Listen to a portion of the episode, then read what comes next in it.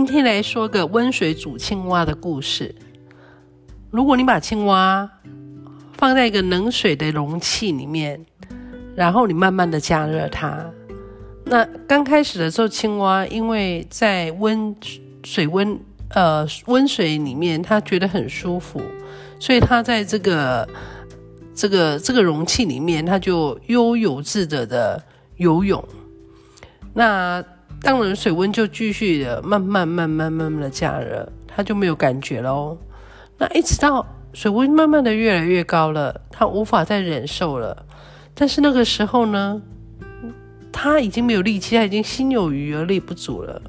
所以呢，这只青蛙就活生生的就在热水里面被热死了哈。那这个故事到底是真的假的？我不知道，大家可以去抓只青蛙实验看看。但是我们今天来讲有件事情，就讲通膨。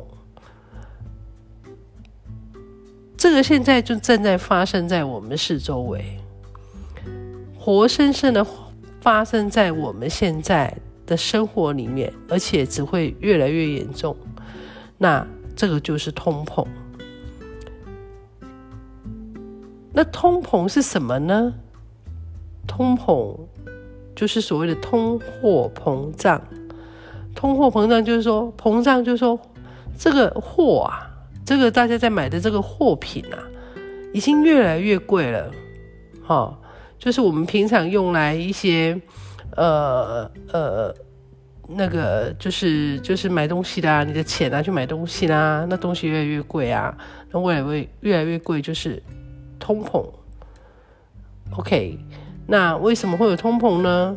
就是呃，钱变多了嘛，好，大家一起一直印钱，那一直印钱呢，就是过多的钱追逐有限的的的的资产，那资产当然就涨价了，因为大家抢嘛，哈，就像现在大家看到的，呃，过去过去一二十年，通膨一直不断在我们身边，像房子一直涨啊，东西一直越来越贵啦，那。你的钱，如果你没有增加，你你没有增加你的你的呃实质的钱，那你能够买的东西越来越少，就是你的钱越来越薄哈。这个就是通膨。那很很多不懂的呃在理财规划上面的人，那他可能就是这个通膨的一个受害者。那这个比如说像在。在在有些人是不会受害，就在社会的金字塔顶端的人哦，因为他们呃呃很多的资讯，所以他们看到呃世界正在发生什么事情，也随时在注意，所以呢，他看到了资产又涨了，好哎，那他就是呃房租他就会去涨价，他就收更高的房租，那。物价的上涨，当然对他们来讲是比较没有什么感觉哈，因为对他们来讲是小钱啊。对我们市民小情小小小金来讲，就是呃会有影响的哈。大家现在拿个一千块去外面买东西，是买不太到买不太到什么东西的，呃，可能两千块都不够啊。哦，随便去个超级市场，呃，你就会发觉到这个现象哈。所以呢。现在这个时候呢，我们就是呃比较不是我们比较算是中产阶级吧哈。现可是其实未来的世界只有两种了，一种叫做有钱人，一种叫穷人哈。那这个也是我们需要注意的，也就是中产阶级就可能就消失了。那你要称为哪一种人呢？哈，那这个就是我们呃制作这个节目要来讨论的。好，那通膨对谁会有影响呢？哈，呃，谁是受害者呢？啊，当然金字塔顶端那个人不会是受害者哈。那呃，很穷的人呢，穷人啊，啊，他本来就已经没有什么经济能力了，对他们来讲影响也不大哈，就是本来就是穷嘛哈，所以影响不是太大了哈。那究竟真正影响到的人是谁？那就是赚的。钱是不高也不低的中层的，就是中我就是中层人啊哈，那就中有人称为中产阶级。那通膨后的世界会是什么样呢？啊，这个其实在二零零八年金融风暴的时候，我就非常一直注意这件事情，因为那时候全世界都在印钞票。那我那时候也不是很懂，但是我我当时有 sense 到说这个会有很大的问题，因为过去我是。读商的，那在读到经济学的时候，老师曾经有讲过一句话哈，这句话啊，我其实也不是很认真读书，但是只要讲到说，老师说这个你要注意哦，未来跟你们很有影响哦，他就讲到一一件事情，就是说所谓的货币政策，货币政策就是用货币来处理经济上的问题哈，就是印钞票。那他说货币政策会造成通膨。然后通膨如洪水猛兽猛兽一般哈，那货币政策就是个洪水猛兽，那它是下重药哦，很重的药物治疗这件事情。那这件事情呢，你可能会很多的并发症，就是很多的后遗症。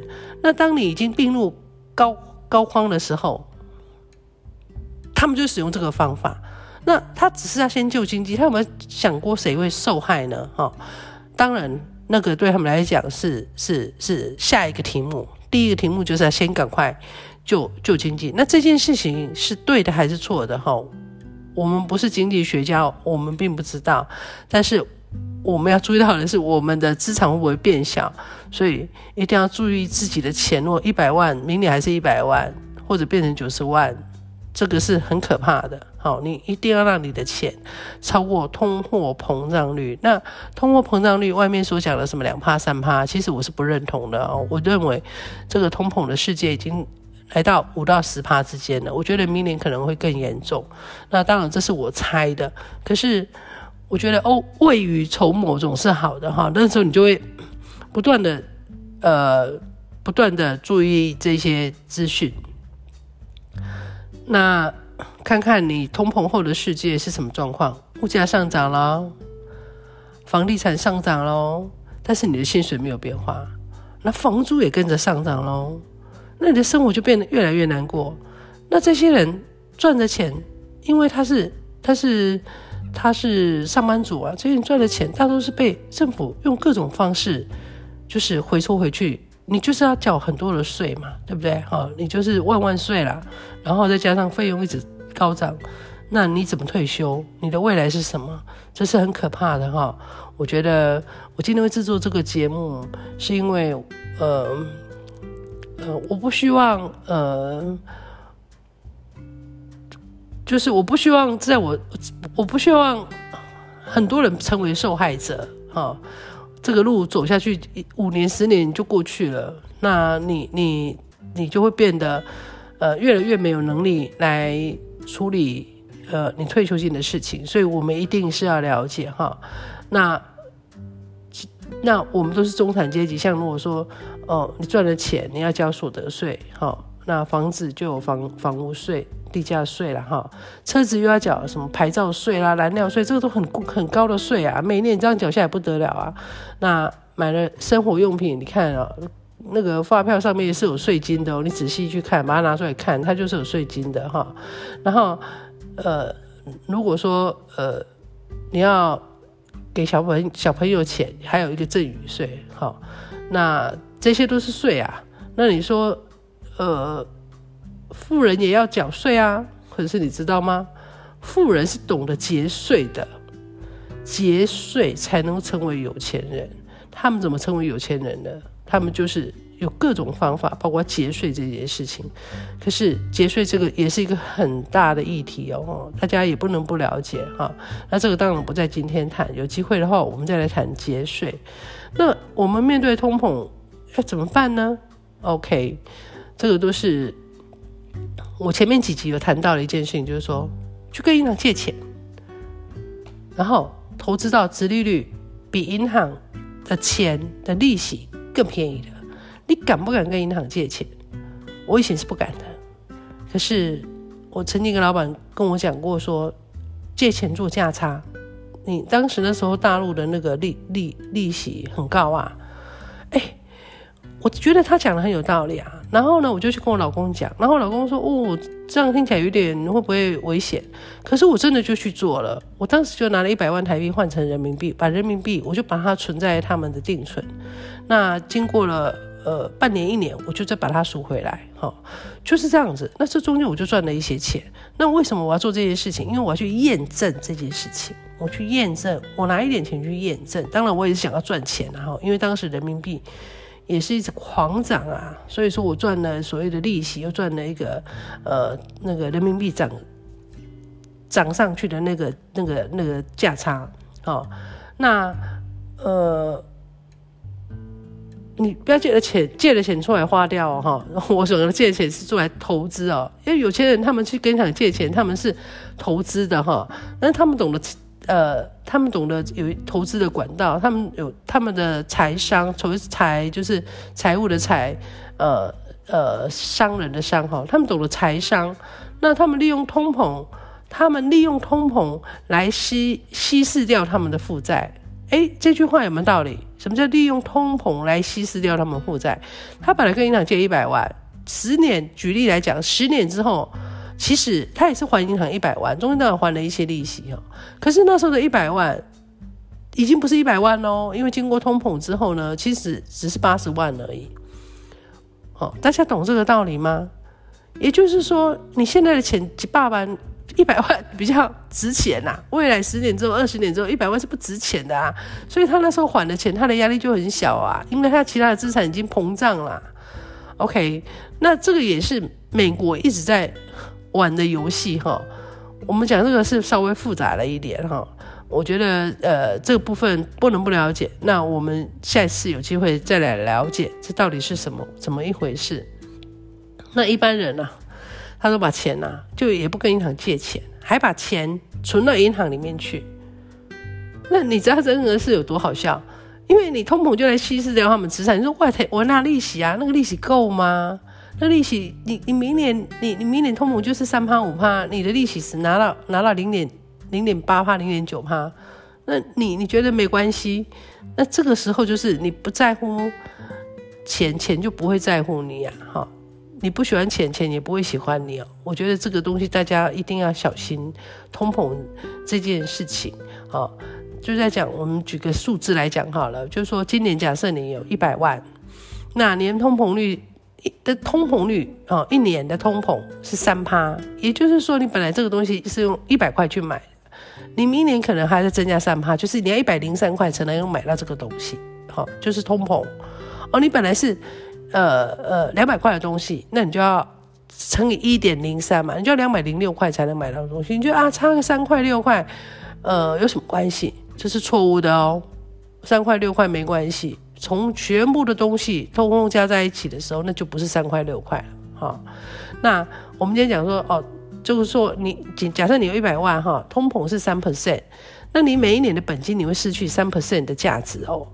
一百万放到口袋，哎，第二年就剩下九十七万，以此类推。所以我刚刚讲说，你跟银行借一百万，十年、二十年之后会变多少钱哈？所以他们利用通膨来稀释他们的负债。那二十年后，本金就价不是挣不到一半哦，也就是说，你一百万放了二十年之后，你只剩下你你你的实质价值只剩五十万哦，因为那时候一个面面包可能就是涨了两三两倍，更甚至三倍，二十年哦，它这是多么恐怖！所以这就是时间的效应。如果你利用时间的效应复利，那你就会越来越有钱；如果你没有利用时间效应，你用时间来侵蚀你的成本，你就会越来越穷，越存越穷。好，那如果你去跟银行借钱，那你来买资产，是买资产而不是拿去花钱了。什么叫资产？房子就是资产嘛，哈。如果房子你今天买了出租给别人，哦，这也是一种资产。如果你拿来买汽车啊，你你死定了。那你汽车拿来开开，汽车一年之后可能就折价了十 percent、二十 percent，就折掉了。马上你买的当天，你买的买下来的隔一天就折价了。所以说，大家去了解什么叫资产，什么叫负债哈。那呃，我想说，今天呃，这个通膨，我们不得不注意的了哈。那怎么跟银行借钱的这件事情，呃，这个是很重要的哦。你怎么跟银行借到钱？银行为什么借给你钱？他怕不怕你倒？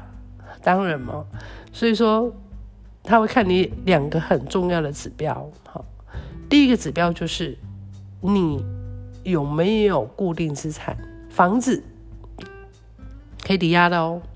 你有没有生产的机器哦？比如说呃，那个你那个那个做衣服的啊，你在你是一个工衣服的工工厂。那你要很多很多的机器，那个机器也是可以去跟银行抵押借款的哦，这就是所谓的资产。好，那你要你你就是你要确保你的资产是 OK 的，那银行就会评估，他就有机会借给你钱。第二件事情就是你的薪水，你他会评估你过过去的半年一年，那你的年收入多少？那你有没有偿偿偿偿还他的能力啊？他会去评估这个。